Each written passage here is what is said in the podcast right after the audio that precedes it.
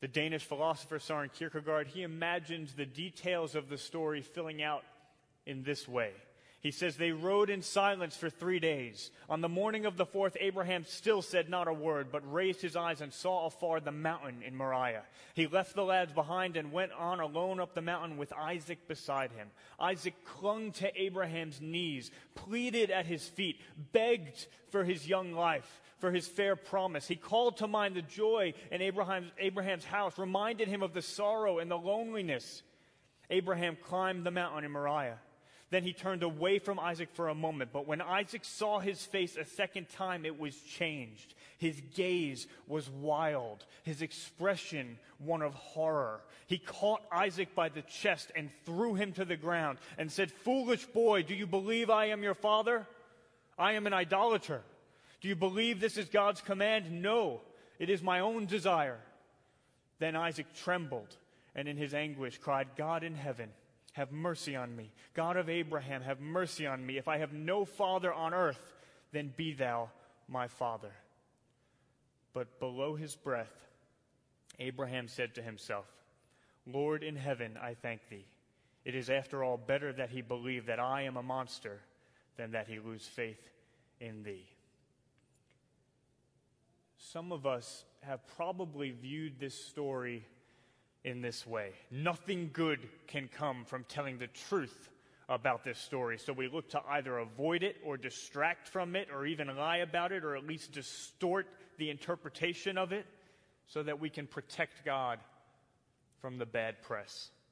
It's stories like these that lead Richard Dawkins, the famous atheist, to characterize the God of the Old Testament as arguably the most unpleasant character in all fiction. A petty, unjust, unforgiving control freak, a vindictive, bloodthirsty ethnic cleanser, a misogynistic, homophobic, racist, infanticidal, pestilential, megalomaniacal, sadomasochistic, capriciously malevolent bully. Easy on the thesaurus, Richard. And about this specific story of Abraham and Isaac, here's what Dawkins says. He says, by the standards of modern morality, this disgraceful story is an example of child abuse and the first recorded use of the Nuremberg defense. I was only obeying orders. He likens Abraham to the Nazis and God to Hitler. And surely Dawkins has a point, right? I mean, here's the text, Genesis chapter twenty-two, starting in verse one. Sometime later, God tested Abraham. He said to him, "Abraham, take your son, your only son, whom you love, Isaac, and go to the region of Moriah, sacrifice him there as a burnt offering on a mountain I will show you." That is a tough text to read. But here's the problem. That's not the text. Okay, that's two verses. That's a tweet. This whole book is the text. The problem is that nowadays we think anything that's worth saying can be said in the length of a tweet or a Facebook post or a one-minute YouTube video. In fact, sixty percent of the articles that are shared on social media are shared without the person who shared them ever having clicked on the link and read the article in the first place. Why would you have to read the article? If it's worth saying, you can already say it in the tweet. It's hard to make heads and tails of social media sometimes. Thankfully, things are getting simpler. Uh, YouTube, I don't know if you've heard about this, but YouTube uh, and Twitter and Facebook have just agreed on a major merger to bring all three of those into one single platform. It's going to be called u twit face dot com.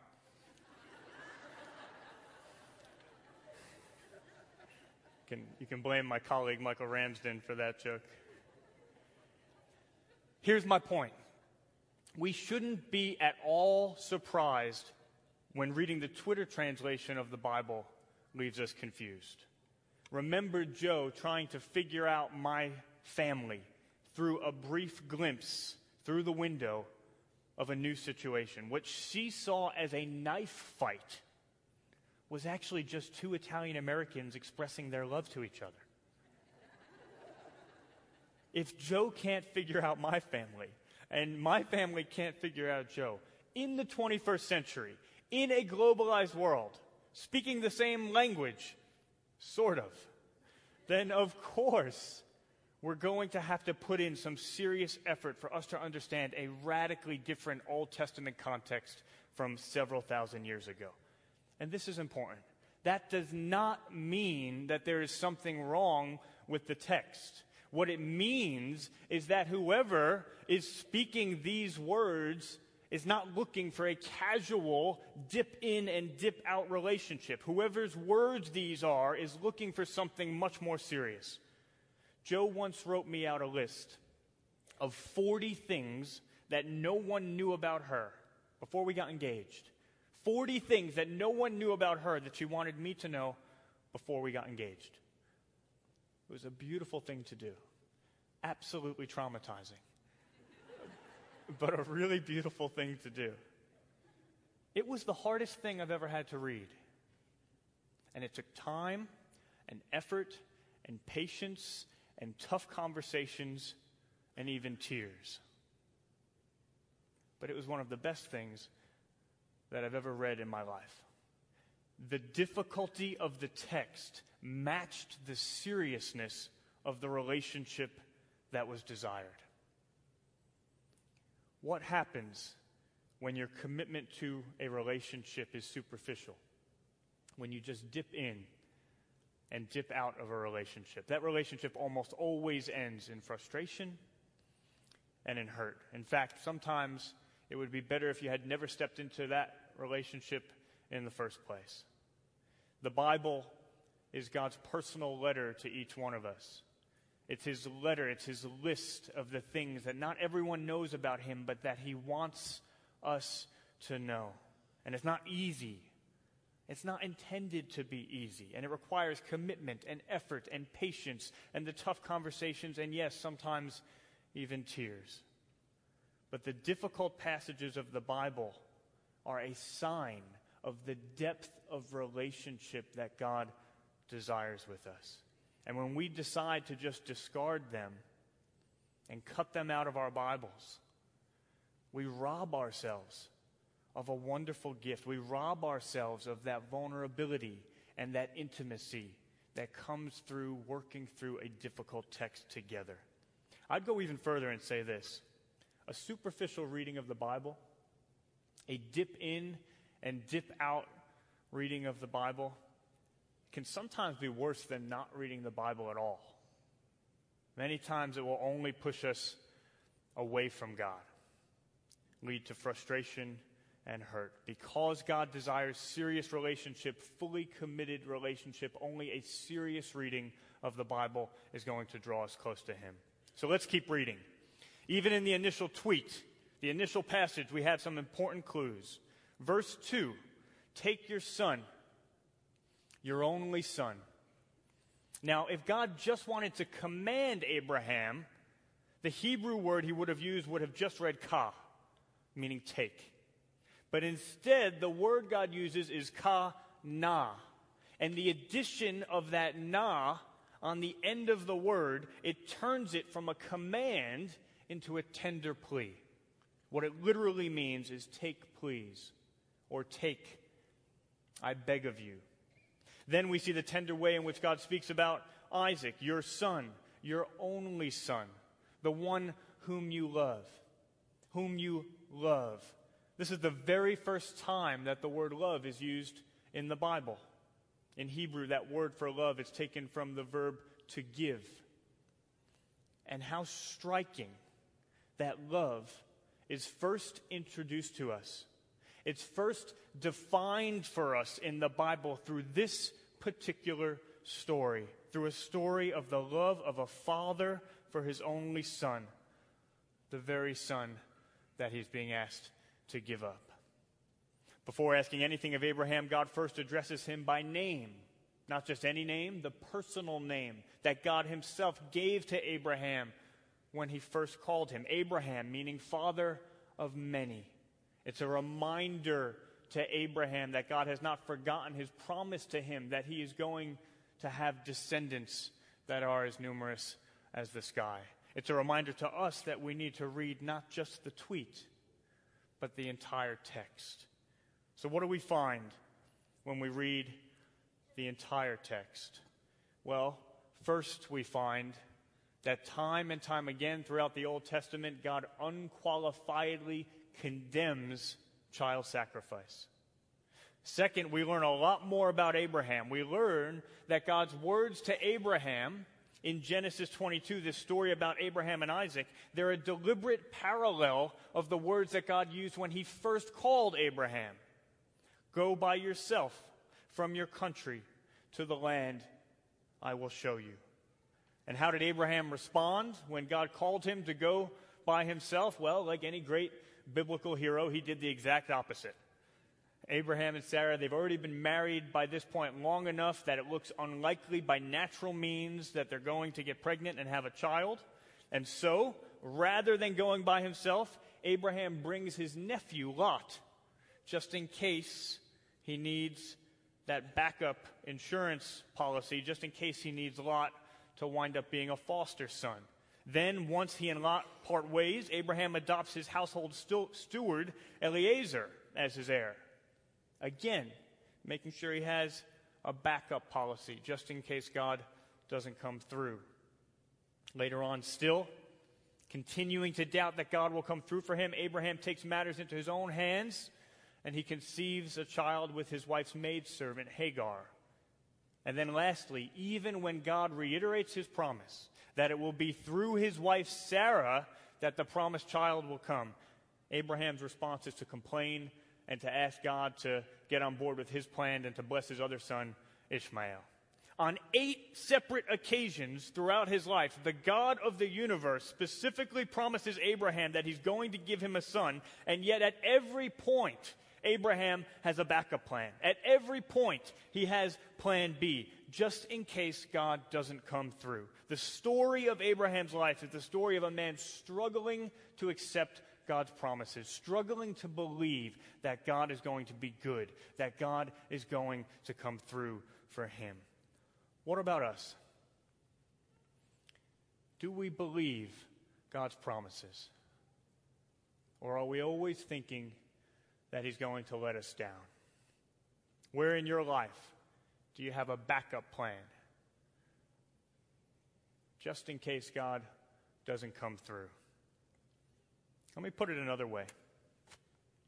If tomorrow you were given incontrovertible evidence that God does not exist, hypothetically, that's actually something I don't think could ever happen. But if that were to happen, how would your life change? If it couldn't be the case that God would come through for you, would you be all right?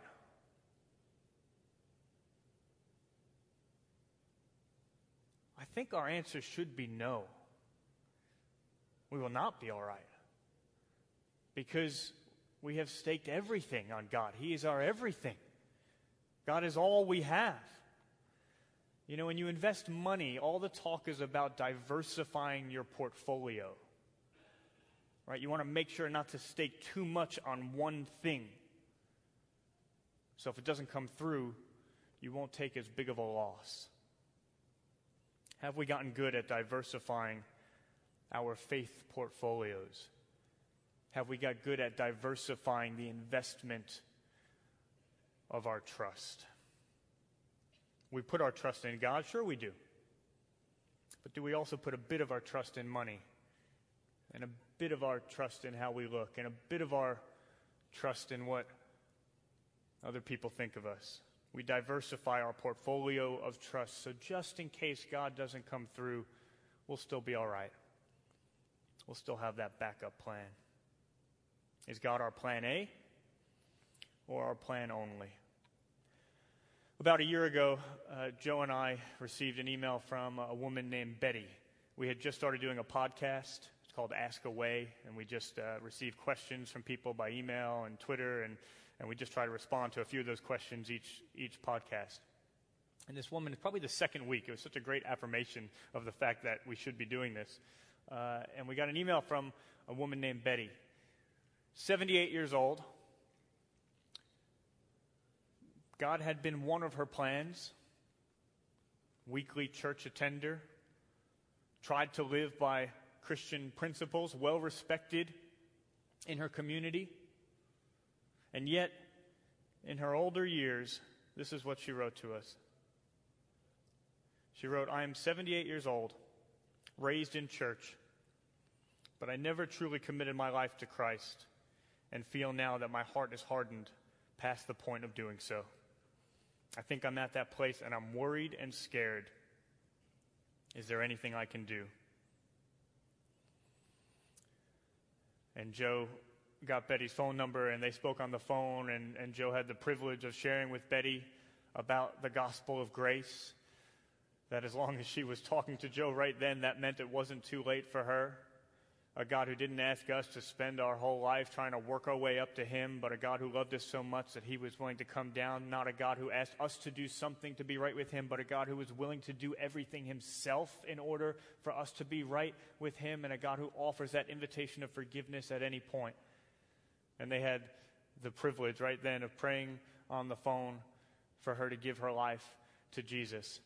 And Joe recounting, I just saw Joe's face as she came, you know, back into the room where I was sitting after she got off the phone with Betty. And you could, you could see salvation on Joe's face. And she said that afterwards, it was amazing to hear Betty talk about how excited she was to spend every moment she had left serving Jesus. And they actually joked about the fact that at seventy-eight years old, you could become a new creation. You could be born again. At seventy-eight years old. At seventy-eight, God finally became Betty's plan only. At over one hundred years old, God finally became Abraham's plan only. He finally trusted God fully. This time, when God asked something of Abraham, Abraham didn't hesitate. Verse three says that early the next morning, Abraham got up and loaded his donkey. He took with him two of his servants and his son Isaac. When he had cut enough wood for the burnt offering, he set out for the place God had told him about. For the first time, God, Abraham did not have a plan B. Isaac says, where is the lamb? Later in the passage, Isaac said, where is the lamb for the burnt offering? And Abraham doesn't have a backup plan. He hasn't packed a spare lamb just in case. He only has one confident answer.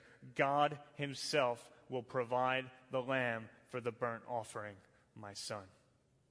So often, this story is told as the struggle of one man, Abraham, with the helpless life of a child, the victim, Isaac, hanging in the balance. But here's what the text says. I and the boy will go.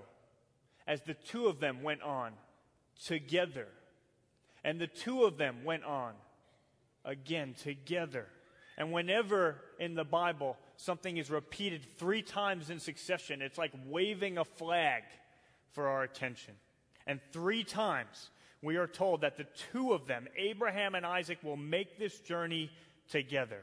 Now, we already know that Isaac is old enough to notice that the lamb is not there for the sacrifice. We're also told that it was Isaac who carried the entirety of the wood for the sacrifice up the mountain on his own back, given the amount of wood that it would take to burn long enough and hot enough to consume a whole burnt offering. That's no easy feat. You would have had to have had considerable strength. The Hebrew word used to describe Isaac as a boy is na'ar. It's the same word that's used throughout Genesis for young man, including Ishmael at age eighteen, Benjamin at age twenty-two, and Joseph at around thirty years of age. And for those re- reasons, Jewish tradition does not speak of Isaac as a young boy, but rather frequently refers to him as a young adult. Abraham and Isaac set off together, yes, as father and as son, but also as partners. And together they took every step of that three-day, fifty-mile trek to the mountain. And when they arrive at the mountain and prepare to climb it, Abraham, an amazing line, Abraham tells his servants to wait for both of them, because he and Isaac will be returning from the mountain together. Abraham expects, despite God's command, he expects to come down from the top of the mountain together with Isaac. It's a curious line, but Hebrews eleven gives us a glimpse into Abraham's thoughts, starting in verse seventeen. He who had embraced the promises was about to sacrifice his one and only son, even though God had said to him, it is through Isaac that your offspring will be reckoned. Abraham reasoned that God could even raise the dead. And so, in a manner of speaking, he did receive Isaac back from the dead. And then when Abraham and Isaac arrive on the top of that mountain, the elderly Abraham, over a hundred years old, he faces no resistance from Isaac when he's bound. A young man who surely could have won in a fight if it had come to that. All of this points strongly to, to the conclusion that Isaac is not an unwilling victim in this scenario. Rather, he's a willing participant in this act of obedience to God. This is not just a story of the faith of Abraham. It is very much a story also of the faith of Isaac. So often people get confused by what this story is really about. This is not a celebration of blind faith that would condemn people to the gas chambers on the, uh, gas chambers on the justification that we're just obeying orders. It is nothing like that. It is not a celebration of faith that says, God, I will follow you even if you are not good. It is not a celebration of faith that says, God, I will follow you irrationally. No, Abraham reasoned that God had proven in his life that he was good. He reasoned that God could even raise from the dead. He reasoned that there was no safer place for his son to be than right in the center of God's will. And Isaac agreed. And even as Ra- Abraham raised that knife, the test of faith was not whether he would be willing to cause the death of his son, but whether he was finally, fully willing to trust God for the life of his son. Reflecting on this passage, philosopher Eleanor Stump, she says, the faith that makes Abraham the father of faith has its root in Abraham's acceptance of the goodness of God.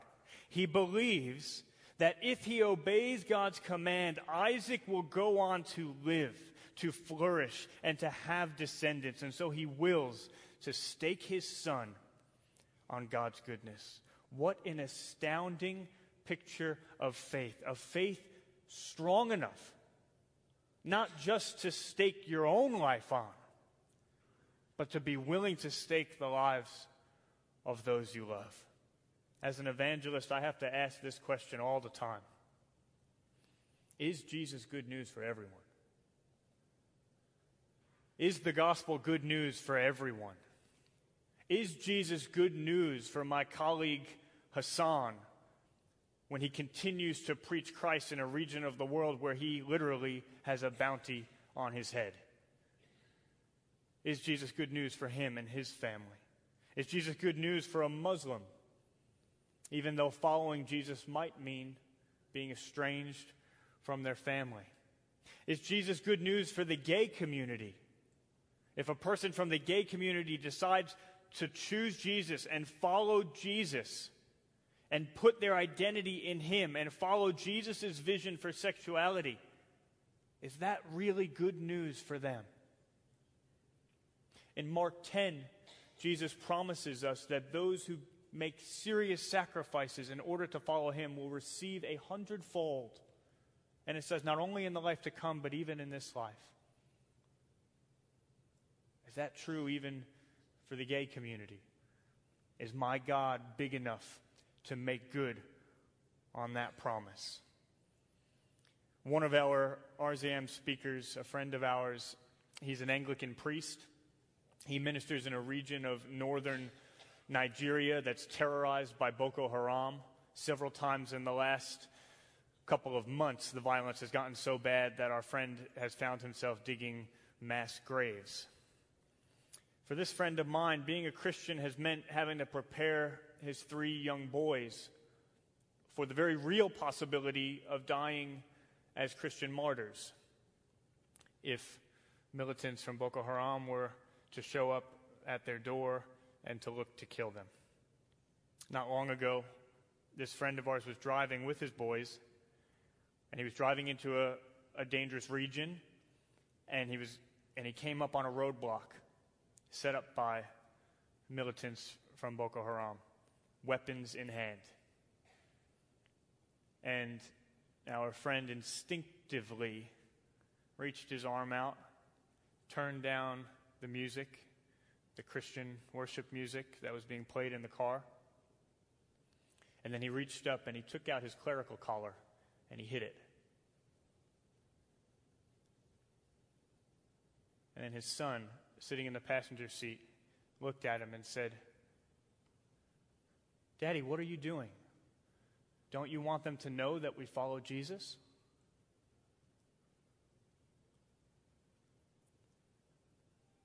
And in that moment, our friend reasoned, like Abraham, that even if it meant raising them from the dead, God was trustworthy, and that he could stake his son's life on the goodness of God. And he told his son that he was right, and he picked the, the collar back up, put it back on. And he says that as they drove through that roadblock, he said they just drove right through. And he said they didn't even look at them. He said it was as if, as if they couldn't even be seen, as if they were not even there. Those of us who have children or grandchildren, Joe and I have our first on the way. Saying lines like this is all of a sudden much more real. Do we fully entrust even them to God's goodness, even though he may call them to a life of great sacrifice? Or do we make sure to have a plan B, just in case God doesn't come through? Let me reaffirm one thing very clearly. The Abraham and Isaac story is in no way an affirmation of child sacrifice. In fact, it is exactly the opposite. Like most married couples, Joe and I don't always see eye to eye when it comes to what to watch on T V. Joe usually wants to watch Pride and Prejudice for the six hundred eighty-fourth time. Uh, I usually want to watch uh, baseball. Joe describes baseball from her British perspective as a bunch of grown men running around in circles in their pajamas. Never quite thought about it that way until she said it, but those uniforms do look quite a lot like pajamas. Uh, I describe Pride and Prejudice as a bunch of grown women talking in circles in their pajamas. Now, when I get fed up with watching Pride and Prejudice for the gazillionth time, I could just tell Joe to stop hogging the screen. But if I really want my protest to be registered and remembered, then this is what I'll do. I'll wait until Mister Darcy is right in the middle of finally confessing his love to Elizabeth. "Miss Elizabeth, I have struggled in vain and I can bear it no longer. I have fought against my better judgment, my family's expectations, the inferiority of your birth by rank and circumstance. All these things I am willing to put aside and ask you to end my agony." And then right at the last moment, when he's just about to say it, I'll switch to the Braves game. Okay. Not that this has ever happened, hypothetical. In the end, we usually wind up doing a marriage compromise. Joe wants to watch Pride and Prejudice. I want to watch the Braves. Uh, and so we compromise and we watch Pride and Prejudice. Again. When Rosa Parks wanted to protest racial segregation in America on public transportation, she didn't do it by just avoiding the bus. No, she did it by going right to the place of injustice and right to the moment when she was supposed to conform to the evil of her day. And then right there, right then, she made a public statement of defiance. If God wanted to protest child sacrifice so fiercely and so uncompromisingly that it would never be forgotten in the collective memory of his people, what stronger way to do that than to take Abraham and Isaac up that mountain to the high places where child sacrifices were made, to confront them with the full reality of the horror of the act. And then at the last possible moment, right then, right there, to provide another way, a better way, a substitute. And Abraham looks up and sees the ram caught in the thicket, and hears the angel of the Lord, and Isaac is not sacrificed, and the ram becomes the substitute.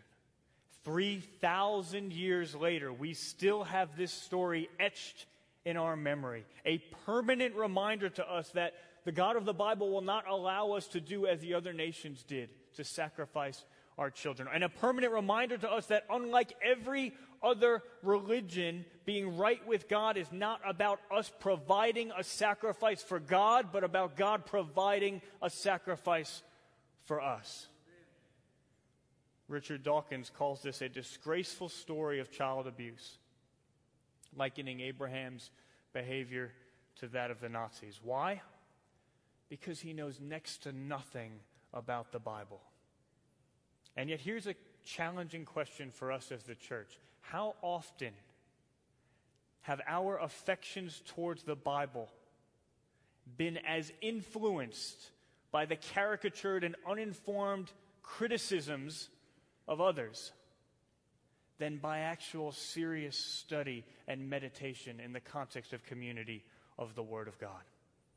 Yesterday I Googled top ten worst Bible passages. One of the first things that comes up is a survey called Chapter and Worse. See what they did there. Chapter and verse. Chapter and worse. And Abraham and Isaac comes in at number eight. The toughest objections to God are more readily available than ever. Anyone can find them in five seconds with a cell phone. The toughest objections are more easily accessible than ever. Another question for the church: are the best responses more easily accessible than ever? During a Q and A last year, Joe and I were together, and a Christian walked up to the microphone and he asked this question. Sincere question. He said, "Do you think we should remove the Bibles from our churches in order to reach atheists?" And we said, no. We said, the real problem is that too often we've actually let critics already remove the Bibles from our churches by tearing out passage after passage after difficult passage until what's left is barely recognizable. I would have answered differently if he had asked, do you think we should stop reading our Bibles? I might have then answered provocatively, I might have answered yes, because the Bible never asks us to merely read God's Word. It asks us to meditate on it day and night, to not let it depart from our mouths, to store it up in our hearts, to let it dwell in us richly, to devote ourselves to it, to examine it, to delight in it, to treasure it. We need more of God's Word, not less. Not a thin reading that skims just enough of the Abraham and Isaac story to let us know that we want to avoid it, but a deep reading. A deep reading that says, I hope my friends ask me about the most difficult passages in the Bible. I hope my friends ask me about the story of Abraham and Isaac, because I'm ready to tell them about a man who finally figured out, even in his old age, how to finally put his full trust in God. I'm ready to tell them about the beautiful partnership and the journey taken between a father and a son who fully trusted him. I'm ready to tell them about a God who publicly stands against injustice, who would not stand for the evil of his day. I'm ready to tell them about the only God who provides. The only God who doesn't ask us to provide by our own merit and earning and desert for our salvation, but He is the one who provides for it. I'm ready to tell them about a God who keeps His promises, a God who kept His promise to Abraham that through him he would have many descendants and they would bless all of the nations. For many years later, we encounter another father and son, his only son, the one whom he loved. A father and son who set out on a journey together, a journey that took them up a mountain, with the son carrying the wood for the sacrifice on his back, with the father continuing step by step through grief, with the son as a willing participant declaring, "No one takes my life from me, but I lay it down of my own accord," until they reach the place of provision, where, crowned with thorns like a ram stuck in a thicket, this beloved son, this Lamb of God, offered himself as a sacrificial substitute, fulfilling the promise that God has made to every one of us, that if we put our full trust in him, we will live. Recently, I was on the phone with a colleague of mine, and he wanted to talk because he's newly married, and, and he was having, he knew he had to have a certain conversation with his wife, and he was having difficulty having it. And the line that I found coming out of my mouth was, "Difficult conversations will not undermine your relationship, but not having them will." And as I draw to a close with my message this morning, I want to extend an invitation. I want to extend an invita- invitation both to those for whom that step of taking God's word seriously and building trust and relationship with him would be brand new. And I also want to extend an inv- invitation to those like Betty, who had been in church week after week, who had tried to live by Christian principles, who knew the right answers to all the right questions, but in her most honest moment knew that she hadn't given herself fully to God. Maybe people in the room this morning who are realizing that they're scared of the Bible, they're scared of God's words, and the reason for that is because we have listened more deeply to what the critics have told us about God's word. We have listened more seriously to what culture has told us about God's word than we have listened to God's words himself, what his words say about who he is, what his words say about who we are, what his words say about how we can be united to him in the context of relationship. Let's not wait until we're seventy-eight like Betty to take that full step of trusting God's words and saying, this is not going to be a surface-level relationship. This is not going to be a dip-in and dip-out relationship. You're not going to be my plan B, God. You're not going to be my, my backup policy.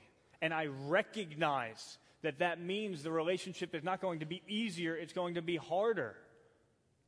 And sometimes dealing with your words is going to take effort, and it's going to take time. It's going to take patience, and sometimes it's even going to take tears. But God, you are worth it, because you alone have the words of life. For some of us, we may be seeing life in the words of God for the very first time. And just like you would do in any relationship, there comes an important moment where you want to say to that person, I want to take a step into relationship with you. That doesn't mean you have all the answers. I have more questions about God now than I did before I was a Christian. But at some point I said, I'm putting my trust in you, God, for my identity, for my forgiveness, for my life. I hope there are people here this morning who want to say that. And then I also hope that there are people this morning who want to say, I'm excited, maybe for the first time in a long time, to dig into the Word of God, to dig into even the hardest passages, to examine it, to explore it, to open up this list of the forty things that not many people know about God, and trust that even if it's hard to read, it's going to be the most beautiful and life-giving thing that we could ever read and study and let dwell richly in our hearts.